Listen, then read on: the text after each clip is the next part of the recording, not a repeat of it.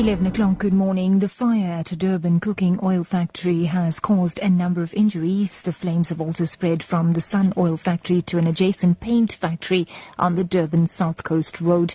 And traffic is being diverted. KwaZulu-Natal EMS uh, a spokesperson, Robert McKenzie, is at the scene of uh, the fire. Uh, firefighters and emergency services are still on scene of a flyer which is blazing on South Coast Road, south of Durban. The fire started at an oil refinery and has since spread to an adjacent paint factory. Uh, earlier this morning, paramedics from KZN EMS treated one of the factory workers who was injured, and subsequently, several firefighters have been injured fighting the blaze. Uh, the blaze is mostly extinguished at this stage. However, there are a couple of hot spots still burning, and firemen are busy containing these uh, hot spots. Three firefighters suffered from smoke inhalation resulting from the fire. Meanwhile, eThekwini Metro Police say the northbound lanes towards the city centre have been closed off due to the thick smoke. Traffic spokesperson Eugene Msomi. So we are urging people that are coming into town using South Coast Road to use the M4 South incoming and then take the Bluff Road off ramp uh, into South Coast Road again. So which means they have to go around the closure point, which is at South Coast Road and Kenny Howden. So we urge everyone who's coming into town using South Coast Road to keep away that Eskom has announced that stage 2 load shedding will be implemented today. It will begin at 12 noon and continue until 10 o'clock this evening at the latest. Now, yesterday, Eskom also implemented stage 2 load shedding. The power utility says it is starting from a low base because of the number of generating units it lost yesterday. Spokesperson Khulu Phasiwe sheds more light on the story.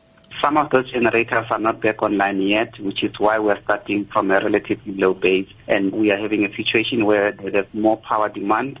And if uh, we lose any more of our generating units now, or if there's more demand, then unfortunately we will be forced to implement load shedding.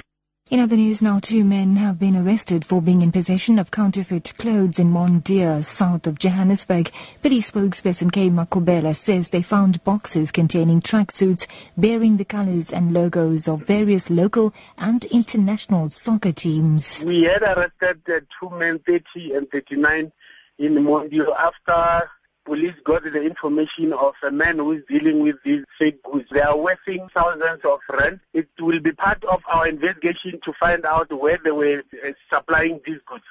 Africa's most populous country, Nigeria, is counting down to the presidential election this weekend. This follows a six-week postponement because of Boko Haram activities in the north of the country. Sophie Mokoena has the details. The incumbent President Goodluck Jonathan is facing a tough challenge from his rival, former military ruler Muhammadu Buhari.